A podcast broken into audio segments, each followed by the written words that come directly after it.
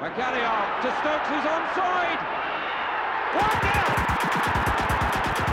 Here's Sims. It's a good serve from Southampton. They could finish the job here.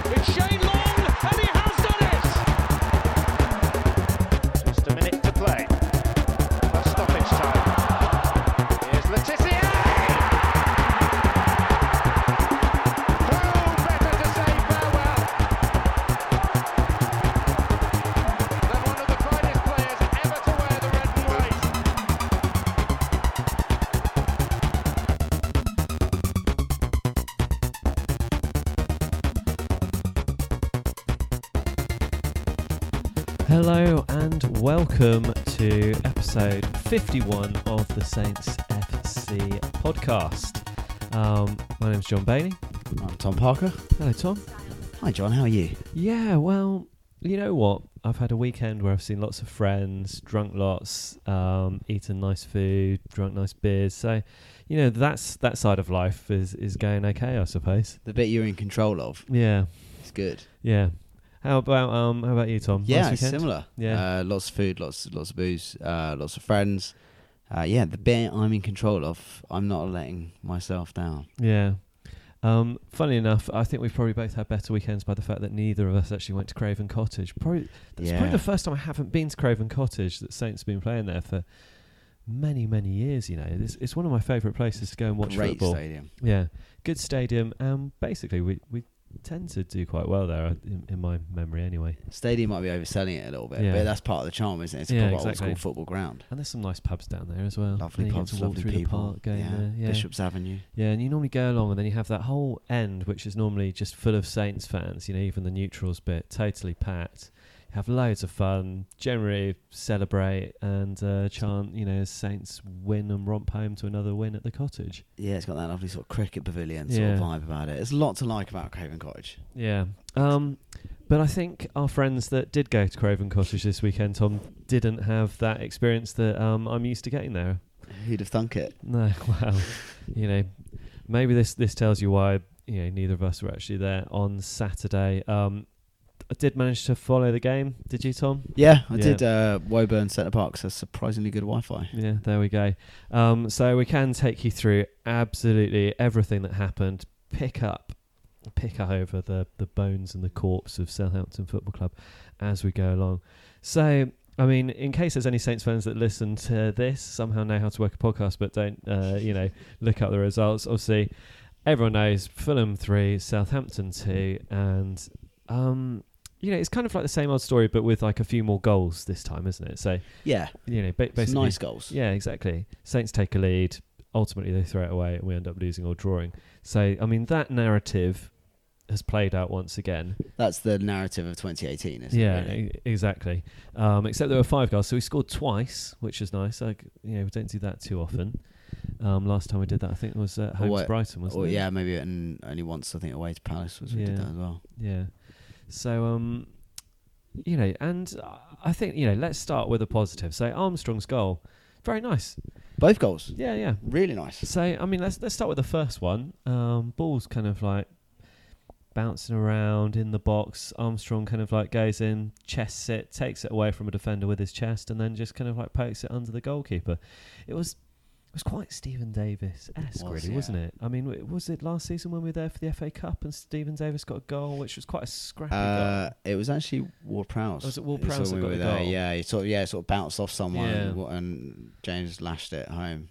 Uh, yeah, it was quite similar actually. Almost like a sort of um, just taking advantage of a bit of lapse defending. Yeah, and uh, you know Fulham have been known for pretty lapse defending. Um, we saw quite a lot of that on Saturday. Uh, Ranieri hasn't managed to sort that out yet, but you know it would be a real miracle worker to actually get that turned around so quickly.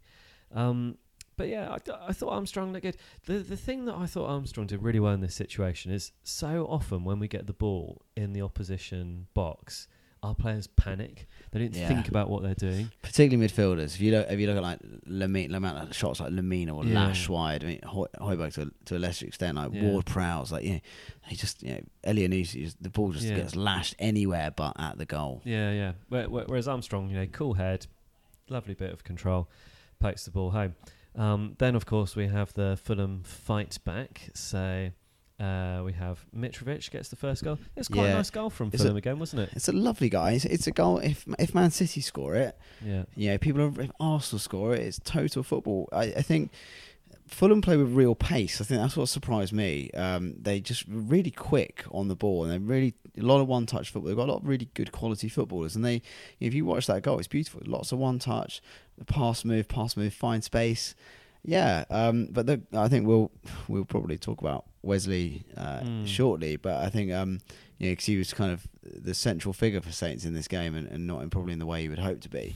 Um, but like it, it, figure, it features the defining image of Wesley Hoedt's Southampton career, which is Wesley sort of hearing the opposition fans cheering a goal and sort of turning around to look and, and seeing that one of the opposition forwards has had the audacity Yeah.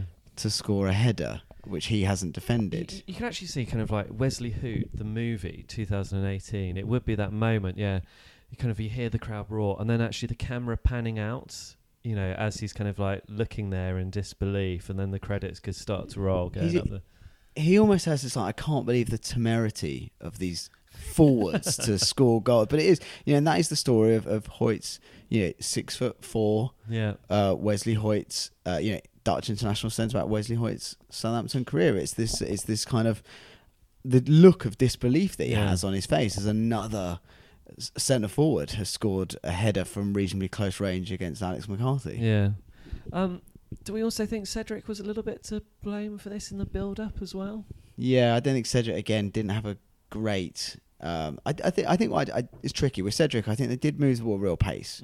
Um, so and that yeah, I think that's something Cedric has in spades is pace. So I don't know if it was quite Cedric being to blame as much for this one, but again, you know, it's another forward that Yeah. peels off between two centre backs. Our centre backs are nowhere near them, No. and it's another free header. Yeah. It just drives you mad. If you're Alex McCarthy, you must be thinking, like, what's going on What here? Like, doing, what? guys? What? Yeah. How are you doing this? I mean, Alex McCarthy's just come back from you know making his debut for England, which Yeah. is you know really great. For Playing him, behind like John Stones, you know, like Carl Yeah. Walker, like quality.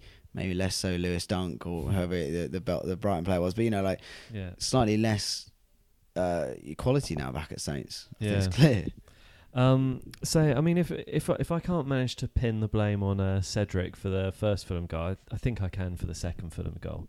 So gets done, he? Andre Schürrle um, comes in at the back post. Matty Targett, I mean, kind of doing a bit of ball watching, sliding in, um, but really nowhere near Schürrle. Very very simple finish for him. But that all came from a nice piece of work from um, Sessegnon down Yeah. the wing.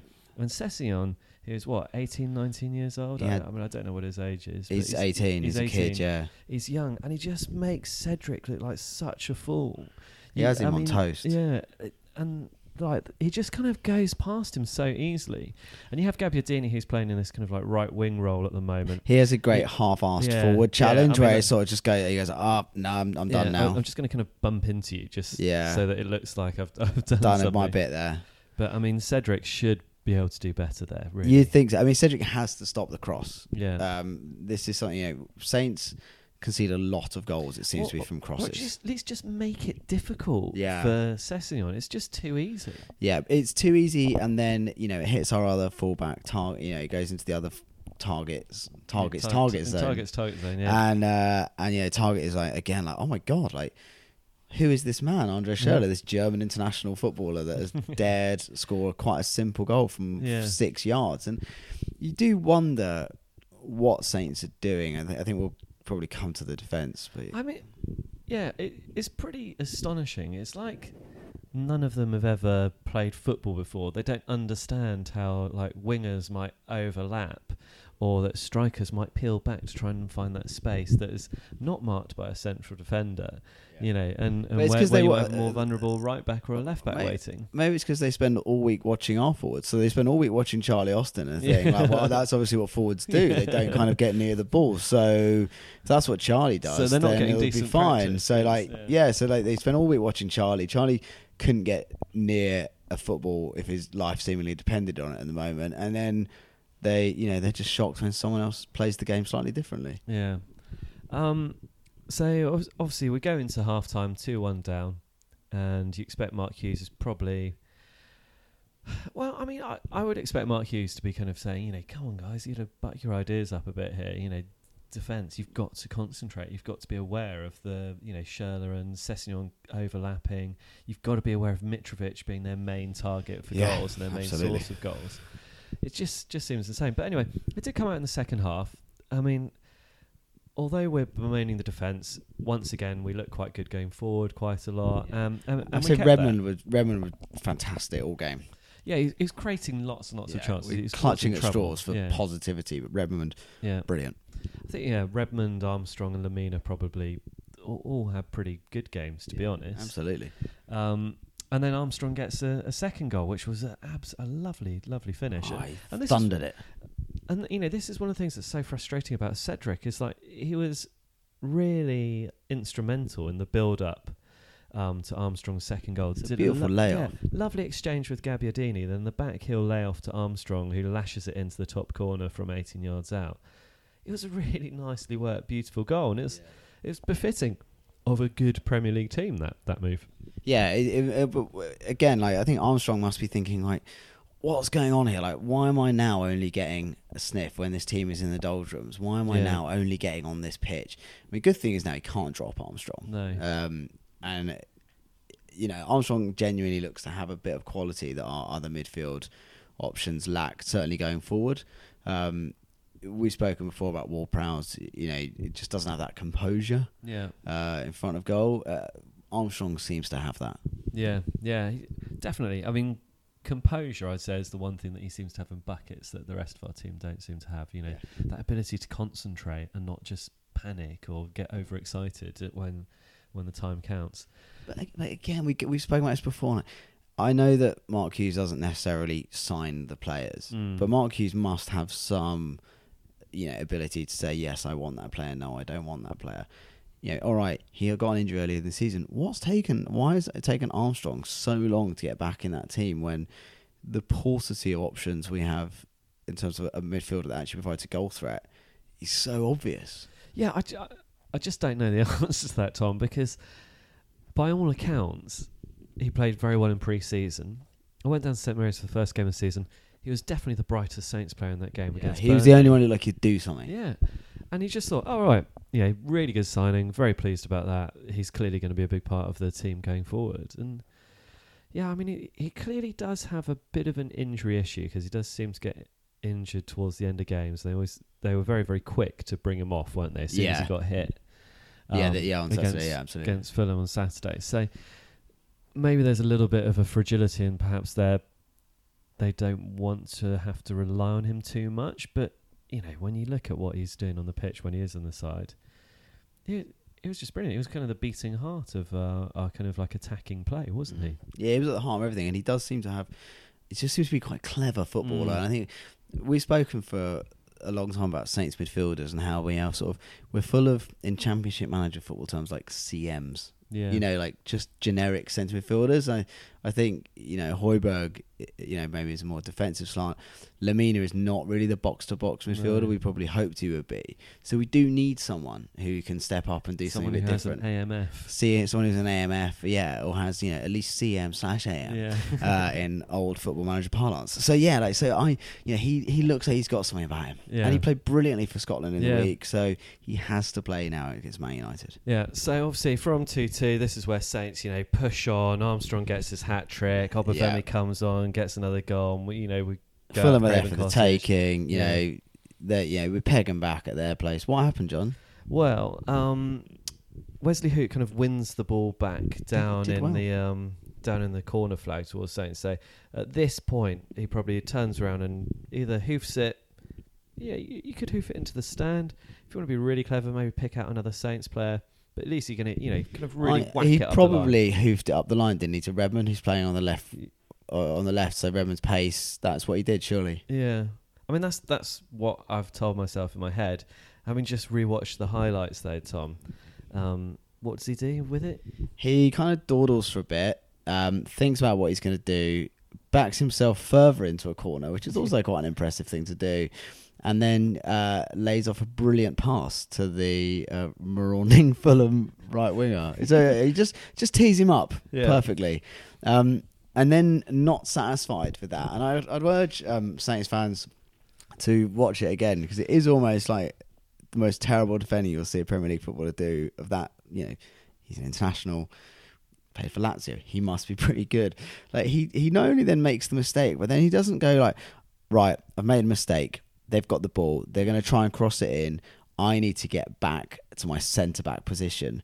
John, what does he do? Yeah, well, I think at this point you have two options, don't you? You either chase the ball back, You go and win and, and go go crazy. You even maybe get yourself a little yellow card just going to get the ball right. Oops, I've made a mistake, but I'm going to rectify it right now. Or you're right, you go back to your centre back and you centre back position. You realise that there's going to be a cross coming in. You win and, that ball. and you make sure you win that ball. You win that header.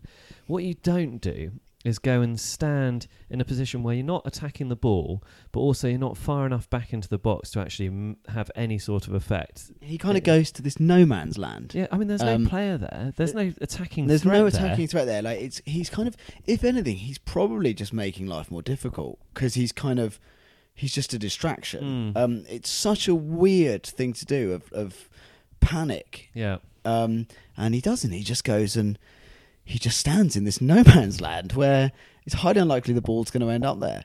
Um, Fulham work it well. They cross. yeah. It's okay though because it goes to Sessegnon, who I don't think he's very tall. I think Sessegnon's only about five eight or something, five Yeah. nine.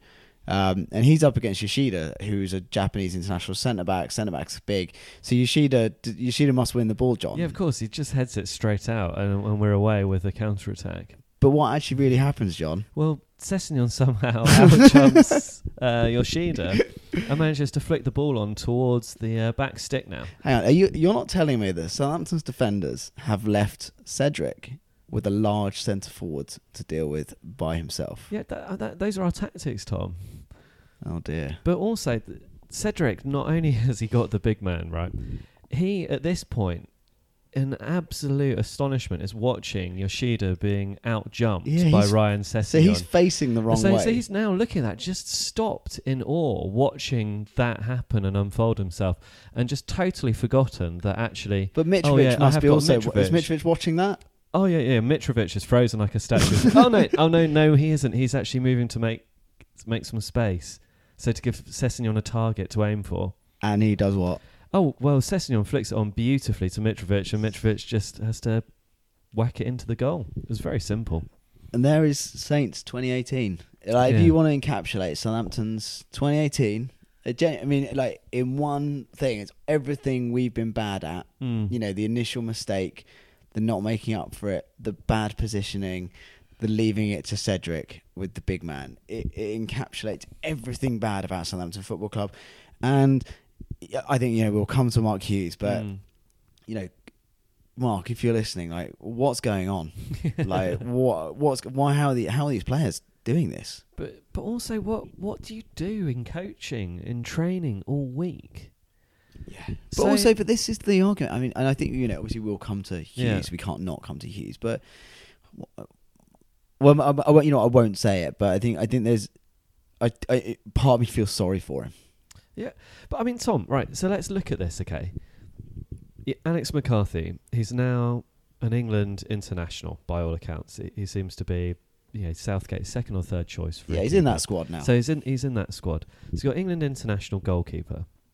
You've got England international under 21s goalkeeper waiting in the wings, and you have in no man's land once England's best goalkeeper from you know a couple of years ago. he's now picking up what ninety grand a week from a club like Yeah. Southampton Yeah. to get no, So- to not even play any form of football. So you've got three really good options there. So fine, goalkeeper, fine. I think Alex McCarthy's doing a great job. So not really Yeah. a problem there. I don't think anyone. I think No. we'll criticise a lot on this podcast. I don't think any of us have really criticised Yeah. Alex McCarthy. Um, left back position, you have uh, former England international Ryan Bertrand, who many people think he should still be in the England squad. Yep. Um, and you have Matty Targett, who's a England under fantastic 21. understudy. Yeah. Yeah, great. Then from your centre backs, you have a Japanese international. You have a Polish international who scored and got a Well, burn bo- in the both match of the World those Cup. played at the last World yeah, Cup. Yeah. You've got a um, Dutch international, Dutch international. You've got uh, Nor- England former under twenty one, and Jack Stephens. yeah, and you have a uh, Danish, Danish, international, international, well. who I think went to the World Cup but didn't play, Yeah. but is an but, established al- Danish but also international. got kind of I think you know player of the defender of the season. in Well, the certainly, I think last year in? Bundesliga, had Yeah. most clearances with head, uh, most Yeah. clear, most shots blocked. By which are two things. By God, we need. Yeah. So you, you've got five, you know, five uh, central defender positions there, four of whom are seasoned internationals, um, and then on your right, right back, you have the position which is covered by someone who won the European Championships with Portugal.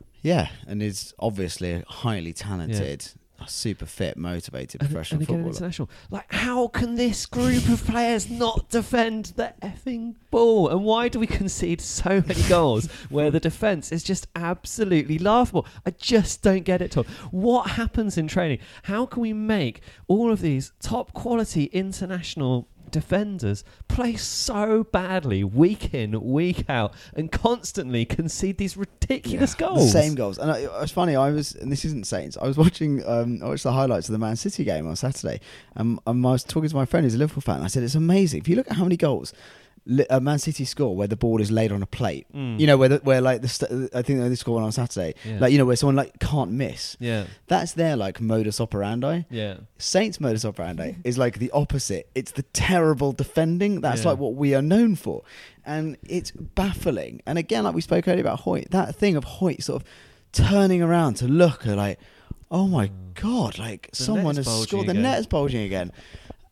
What's going on? But like. Are we even meant to be playing 4 4 2? Is Cedric a fullback that plays in a 4 4 2 formation? I, I don't think he is. Like, why did we play 5 2 2 all pre season? Why have we got five good centre back options and only two of them can possibly play? Why did we sign someone for 15 million pounds to play centre back who can't get off the bench? I can understand if you can get off the bench, we were Mm. consistently, uh, in American terms, getting shutouts, but Yeah. we're not. So, like, what's going on? Uh, it's it's just so so weird. Um, right, so Phil Cook has got a bit of a theory here. Okay, so Phil Cook says, "Hi guys, been listening a while.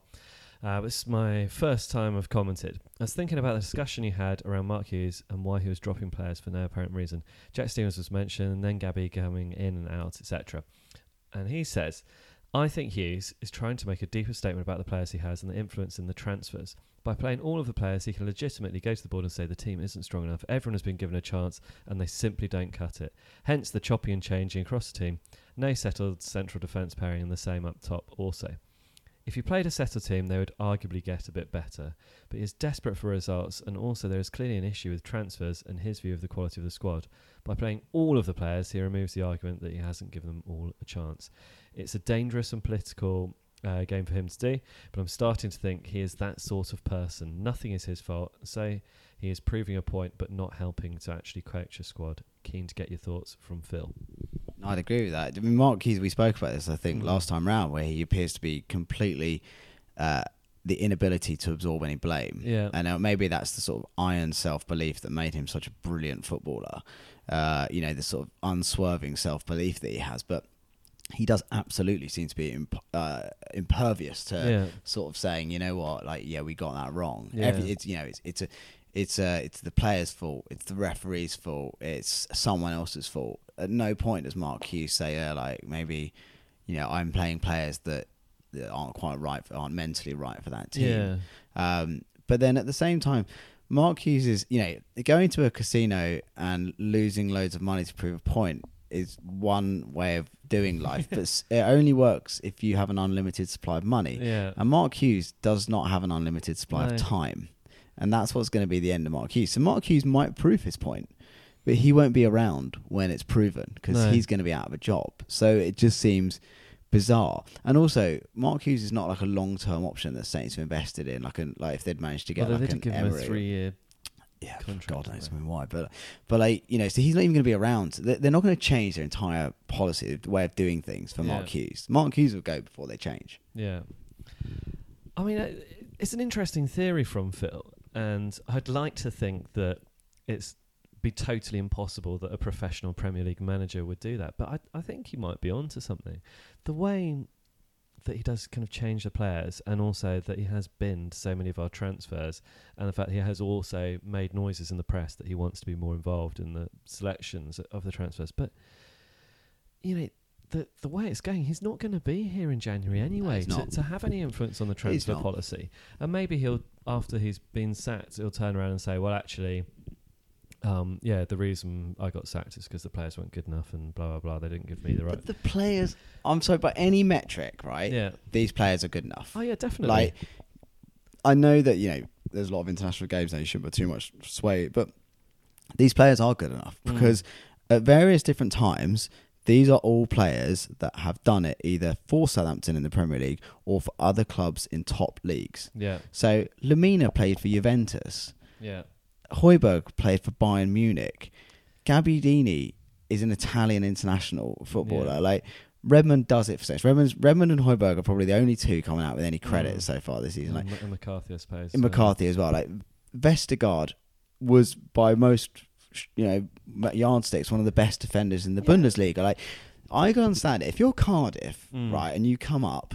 And Cardiff are essentially playing, apart from one or two other players, Yeah. the same team that came up in the championship. Yeah, they're, they're they're playing in the Premier League with the Championship. team. Yeah, then you go, you know, and they our, go our down, squad isn't comparable to Cardiff. and they go down, and they say, you know what, we gave it a really good go, Yeah. but like the players ultimately weren't right for that league. yeah, Then everyone goes, you know what, yeah, fair play, you you gave it everything. yeah, And Mark Hughes can't turn around and say that. no, Like his job is to get those players motivated, and he appears But to be also, un- unable also to do look that. at look at Wagner at um, Huddersfield. He's got a group of players there, which are not, you know, they're They're, not. they're not as good as the Saints on paper. They're not as good as the Saints. Yeah. And what have they just done this afternoon, John? Well, they've they've only gone and got a two 0 victory at Wolverhampton Wanderers. Which what happened to Saints there? Uh, that's where we lost two 0 Yeah, so like it's it's. I mean, like, you know, you could argue that uh, that that Wolves are you Mm. know are actually in a bit of a slump at the moment, but it doesn't matter. Like, there's no evidence to suggest Mark Hughes can turn this round. No. And Mark Hughes, I think now has won twenty game, uh, three games Yeah. of the twenty he's played.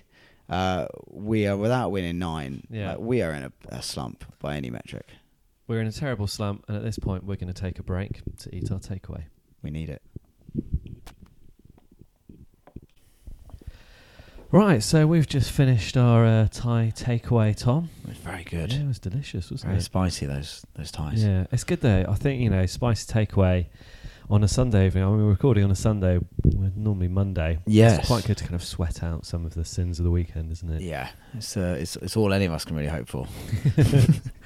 um, so, I mean, thank you uh, very much. Um, I think it was yeah, Phil for your email. Excuse me. Um, I've got another email. Uh, this time from Josh Whalen, and he's written in from Australia. Now, I've got to say, Josh's email is too long for me to It's- read the whole thing. out. Lengthy. Yeah, I mean, let's. J- Jason Dickey has a reputation on our podcast for being the person who writes the longest emails. Josh has blown Jason out of the water. Um, I haven't done a word count on it, but we're nearing kind of dissertation um, type length.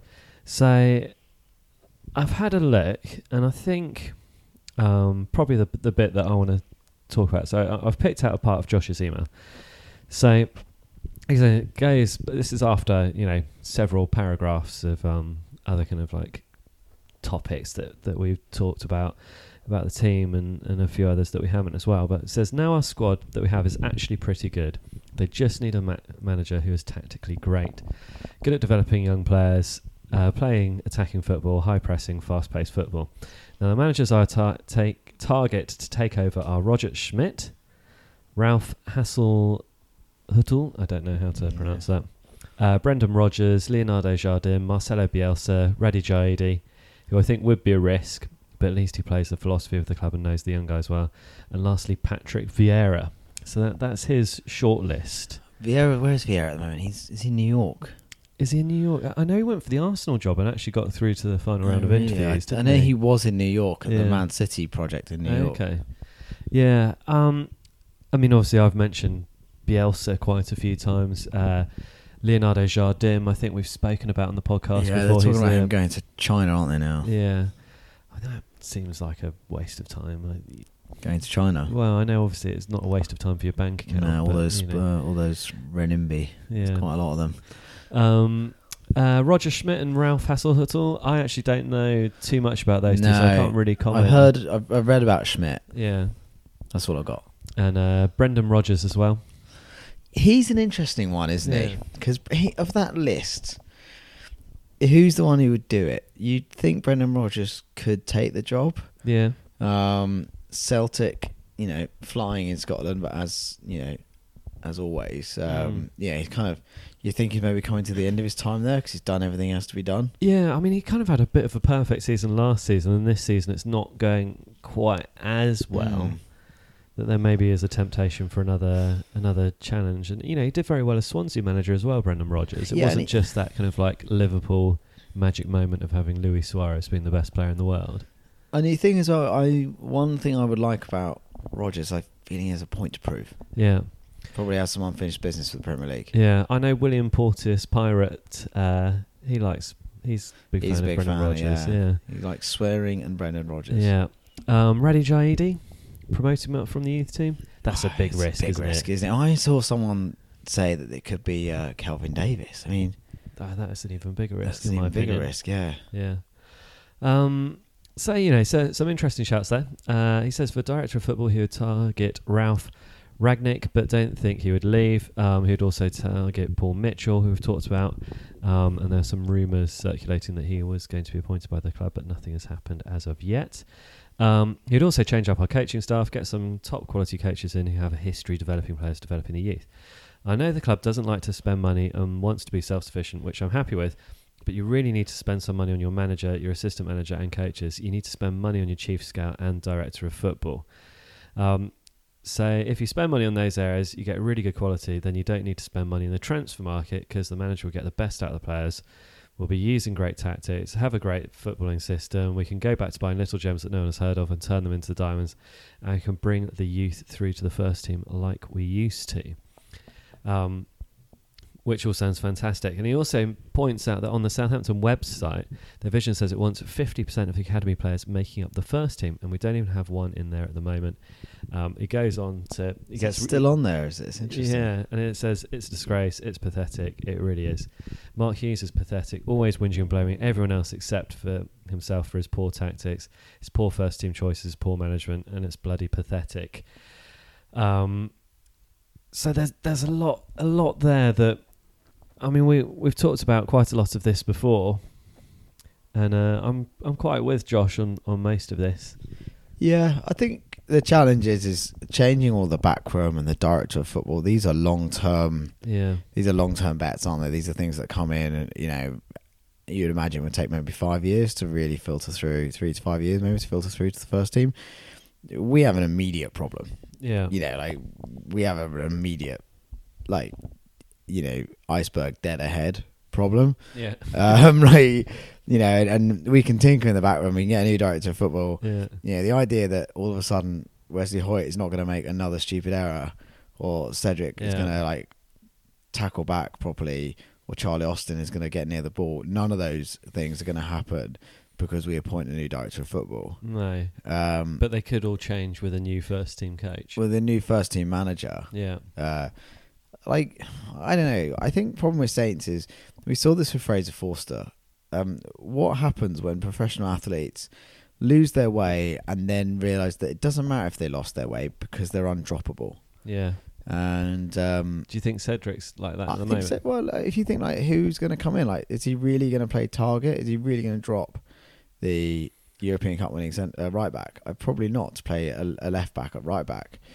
But you know, maybe you know what would be interesting is we play Leicester on Tuesday night. Hmm. You're going to see Yan Valery maybe given a chance. Well, hopefully, and and actually, that's who Josh has suggested who he would have. Um, in, if he was manager, he'd be playing the four-two-three-one formation with high tempo, high urgent press, retaining possession, and getting the ball into the box from the wings as quickly as possible. Um, you know, not surprisingly, he's dropped Austin, he's dropped Cedric, he's dropped Bertrand, um, and he has Valery Vestergaard, Yoshida Targett across the back, Lemina, James Ward-Prowse in the centre of midfield, left wing Redmond, attacking midfield Højbjerg, right wing Gabbiadini, and striker Ings. yeah, it's an interesting team. Mm. Um, I, don't- would don't perhaps drop. I'd drop James Ward-Prowse from that if I was if I was Yeah. Josh's assistant manager. What I'd- would you be telling Josh? I'd I'd tell him to drop Højbjerg back into the centre of mid with Lemina, I agree. Get James Ward-Prowse on the bench. Maybe bring him in if you know that you've got a team that's frail from um, set pieces and use him for that. And I'd have Armstrong in there after that performance against Fulham. Absolutely agree with you, John. I, th- I just think Armstrong gives you so much more than, Yeah. than more Prowse, and we don't actually seem particularly adept at scoring from set pieces. no. Uh, scoring, scoring from set pieces seems to be something sort of going out of fashion a little bit.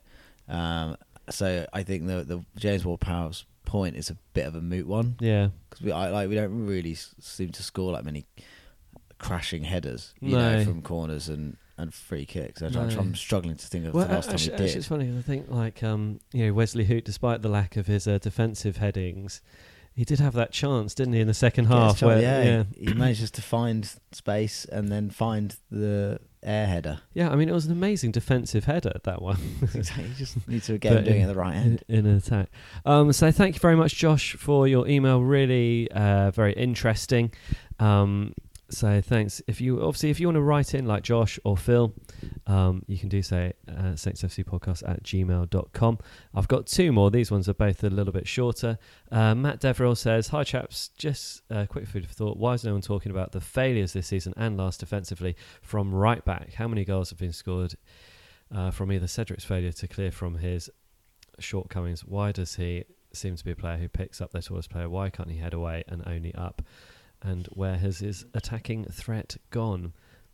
I think we have probably given. Yeah, Cedric's got a lot of grief. Yeah, I think we've thrown enough pelters at Cedric, why- but Let's in defence of Cedric. Um, he often, and we've said this loads. The ball shouldn't be. He shouldn't be left with a with a six foot two centre centre No. forward, and you know, like that is the failure of our centre backs but it's, a, it's a failure system adequately as well, though, yeah. it?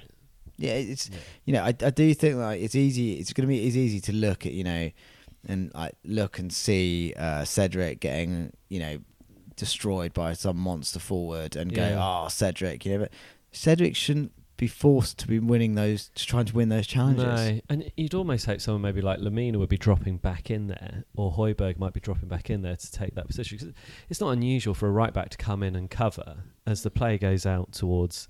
If if the play is coming from the opposition's right wing, then obviously all the players kind of generally shift across the pitch mm. towards the play, and therefore your right back comes in and fills that position. But if the right back is not capable of doing that, as Cedric has demonstrated time and time and time again, then you have someone else that, that fulfills that role. I mean, I- I've not no stats to prove this up, but we seem to concede a hell of a lot of goals from crosses. Yeah.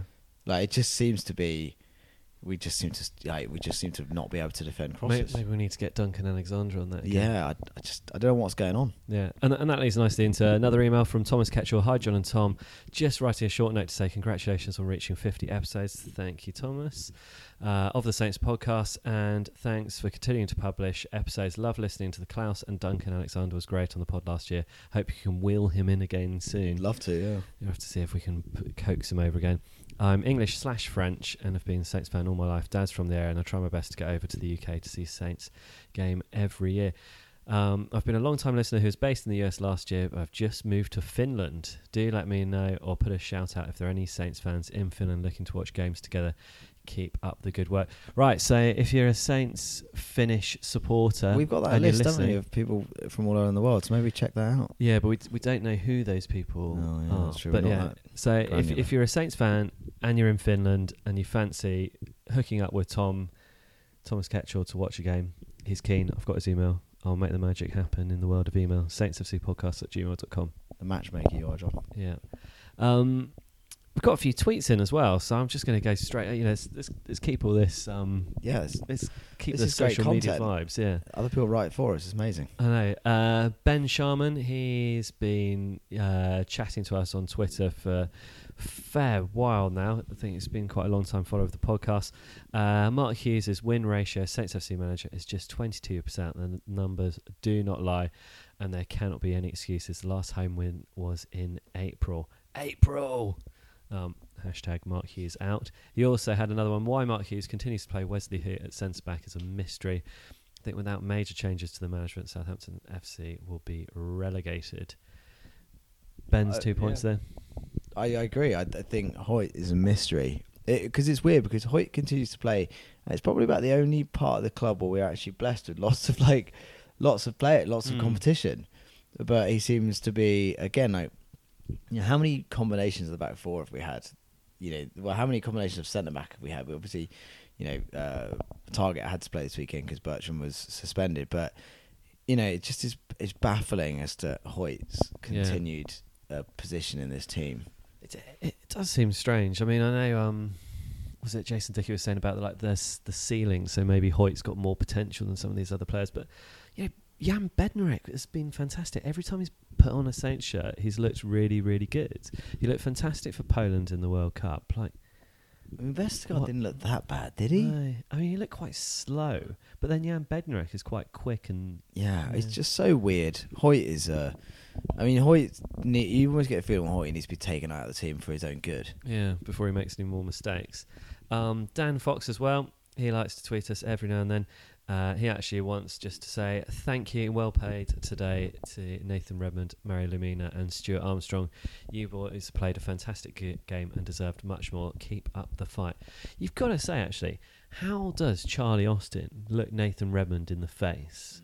There was a bit in the game on Saturday where someone overhit a pass, I think, to Redmond, and Redmond turned around and went mad. Like, Really? yeah, like he kind of like he just he was like he was really gesticulating, really shouting. And I think Redmond, yeah, does have a bit of a reputation for maybe going off at his own players. Yeah. Um, but you know, he's the only one I'd say with Højbjerg and maybe Lemina that and you know Armstrong that comes out of Saturday with any credit. He is tireless, and I think and the sad thing is is that we're making Redmond look bad.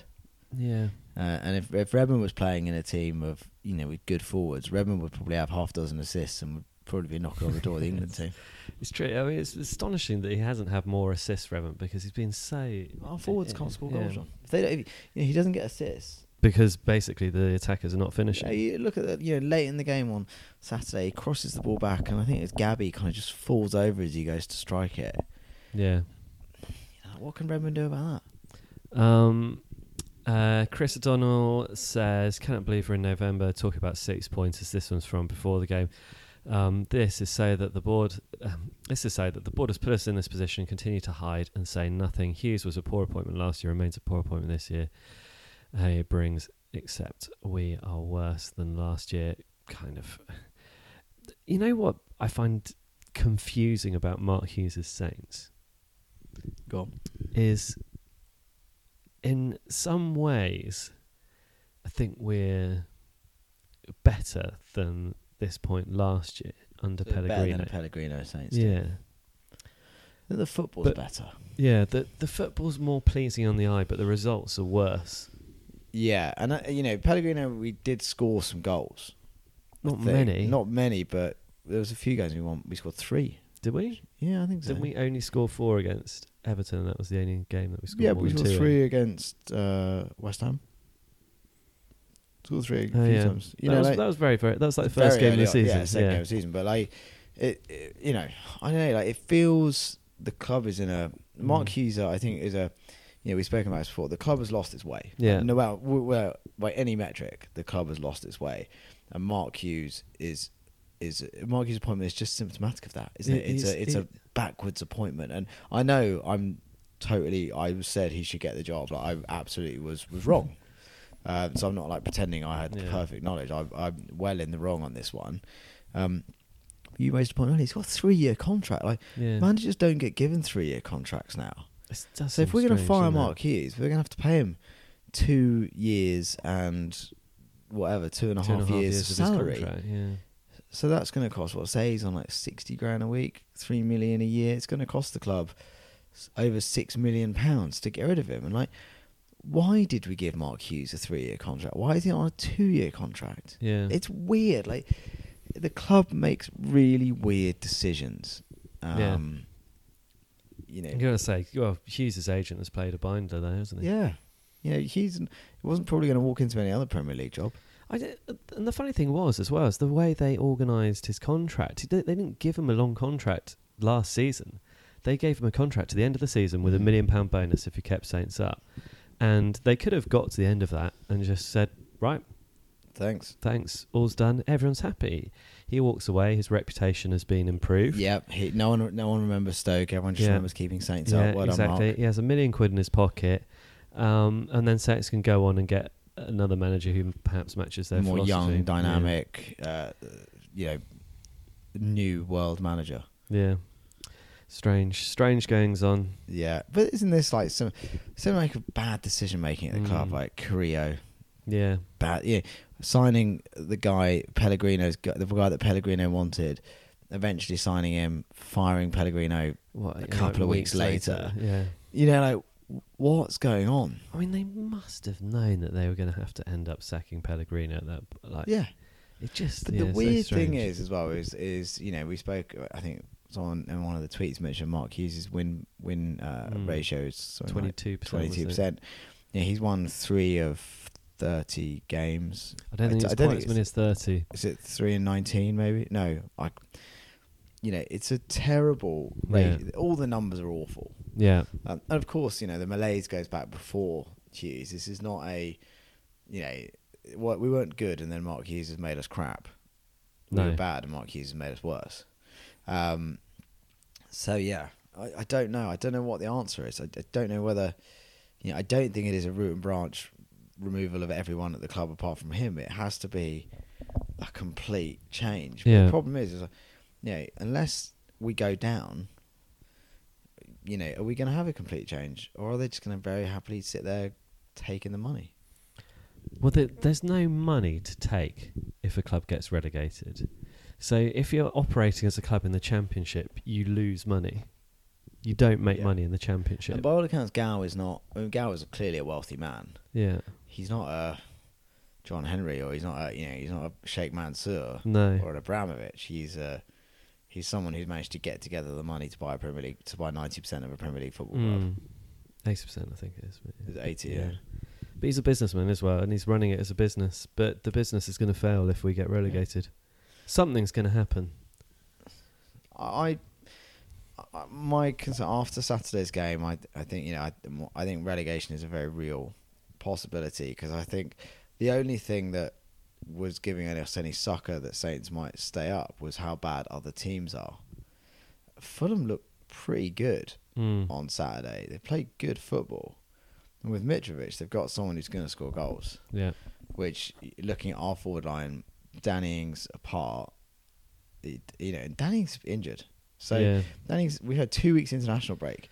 Danny Ings is still injured. I think Obafemi's got to get the um, nod. You, you know, Yeah. if, if you look at the game against Fulham, okay, he missed uh, a couple of really good opportunities to score, but you can't ignore the fact that he wasn't on the pitch for very long, and three or four opportunities came his way. If someone is causing that much trouble and getting opportunities, you know, Yeah, you got to and- give him give him give him the, the spot in the team. And I, I, Charlie know, I Austin don't like. it. No, I don't like criticizing players um, who I feel try. Mm, I don't feel that Charlie Austin is trying. no, I can't believe he is because if he is, and that's the level of impact he's having, then then there's a problem. Yeah. Yeah, in terms of his fitness that a professional athlete shouldn't have. yeah, Um, he's just, he's just. I've never, I can't remember a player for Saints that has so little impact on a game as Charlie Austin is having right now. yeah. It's bizarre. Come on, let's look forward. All right, let's go. Tuesday Optimism. night, Leicester City away, EFL Cup. Man's the the Ma- Man City Man City away. is the the winner. oh God. yeah. Uh, Man City away. Yeah. Um. I hope that we play some young players, give some players a chance, and they they do a good job. Um, I don't really care about the result because I don't think we could possibly get past Man City in the next round. It would take some sort of weird footballing miracle, which I don't think we're capable of at the moment. And also, all that's going to happen is they're going to destroy us, you know, and ship half a dozen goals against us, and that's going to do our confidence even Yeah. worse. So there's an argument for losing against Man uh, Leicester. The other argument for losing against Manchester Leicester is it could push Hughes closer to the brink. Yeah, Um, I think probably what's more likely though is that uh, next weekend we have Manchester United coming to St Mary's, and then a few days 5:30 later. Spurs at Wembley on the Wednesday. I think that'll be the end of Hughes. that double header. Yeah, um, particularly if we lose heavily at home to Man United. But the, the, the games are coming in thick and fast now, aren't they? Because you know you've got Man United and Spurs, which will be um, within a few days of each When other. I watched Spurs yesterday, they were Yeah. awesome. So actually, for the next uh, few weeks, you've got yeah two games uh, two games a week. And also, the challenge we have is that um, we genuinely don't look like we can beat anyone. Uh, you know, we we don't look capable like we're winning this six points. If you look at the games we've got coming up, here we go away at Cardiff on the eighth of Mm. December. Let's let's say it again. It's a six pointer. Yeah. So is Newcastle. Yeah. So is what like well Watford wasn't a six pointer, but it was for us. Yeah. Uh, you know, Fulham. I think that's a three-pointer It's a when it's three pointer. yeah, yeah. But you know, Fulham is a six pointer. Like Yeah. we don't look like we can we're to win these games. No. Um, and I say I'm expecting we'll probably if if Hughes hasn't been sacked by the time we've finished recording this podcast, Tom, I expect it's going to come after a horrific drubbing at Wembley at the hands of Tottenham Hotspur. Which did for Pellegrino. Was that the one that you got sacked Oh no, after? well, no, that was the end that of was that was the end Day, of wasn't it? Forster. That was the end of Forster. Oh, that was the end of Forster. but yeah. also was sort of felt like the time they should have got rid of Yeah. Pellegrino. hopefully they've learned their lesson. Um, yeah. And then uh, so hopefully we'll have uh, Marcelo Bielsa in to take over for the away But- trip to Cardiff City. even you know like even like Leeds are what like second, third in the Championship. Like these people, they hedge their bets. Like, would you rather be at a resurgent Leeds? You know, where you're building something, Mm. or go to Saints. I think we'll end up with like I, it'll end up with like Gary Monk. No, I don't think I don't think Big Sam because I think they're too cheap. Mm. I think they'll I think they'll get like Gary Monk in. Yeah. Ex player. Yeah, to be fair, like, his Swansea did play good football for for the, what they could do. I don't think Gary Monk would be a, necessarily a bad appointment. It can't be any worse than Hughes. Yeah. I mean, like if you look like Mark Hughes' win ratio, we are going down. Yeah. Like there is like you can we can talk about how the squad's too good. We could talk about how there are probably worse clubs in the Premier League. Like if we really like cut aside all of the emotion and all the sort of Mm. football like fuzz, if you really get down to brass tacks, like we are going down. like as it stands. Well, we're in the relegation zone. Yeah, we're in the relegation zone. We have nothing that suggests we can beat teams. Mm. Yeah, we beat a, a poor Palace team uh, without who were without their talisman, without Zaha. Yeah. Um, That's it. and that's it. You know, we there's nothing to suggest that we can beat Cardiff away. We might draw, Yeah. but there's certainly nothing to suggest. And also the way the Premier League balance is tilted now. Like clubs like Saints aren't getting points off clubs like Man United anymore. no. Not so you know, not so much. You know, Spurs, Man City's, Liverpool's, Palace did. Palace. Yeah, Palace got a draw. Mm. But like, but Saints are now in a position where draws aren't enough. No. We need to win games. And it's not happening with Mark Hughes, so it's time to go, isn't it? Well, look, you've got two options. You either change all the players Mm. or you change the manager, and you can't change all the players. No, not until January anyway. No. Anyway, on that note, uh, thank you very much for listening in to another bright and cheery episode of the Sense Saints FC podcast. Uh, if you want to get in contact, saintsfcpodcast at gmail.com or at saintsfc podcast on Twitter. I hope you have a lovely week. Um, if you're travelling up to Leicester on Tuesday, good luck. Cheer the boys. Is Maddison suspended for that? I think he is, isn't he? 'Cause He got, he got sent off. on Was that for Saturday. diving? Yeah. Yeah. Idiot. Um, and then, uh, yeah, Saturday, Manchester United at St Mary's. There's a prospect on. Not for us, I don't think. All right. Anyway, have a good week, everyone. Cheers, guys. Bye.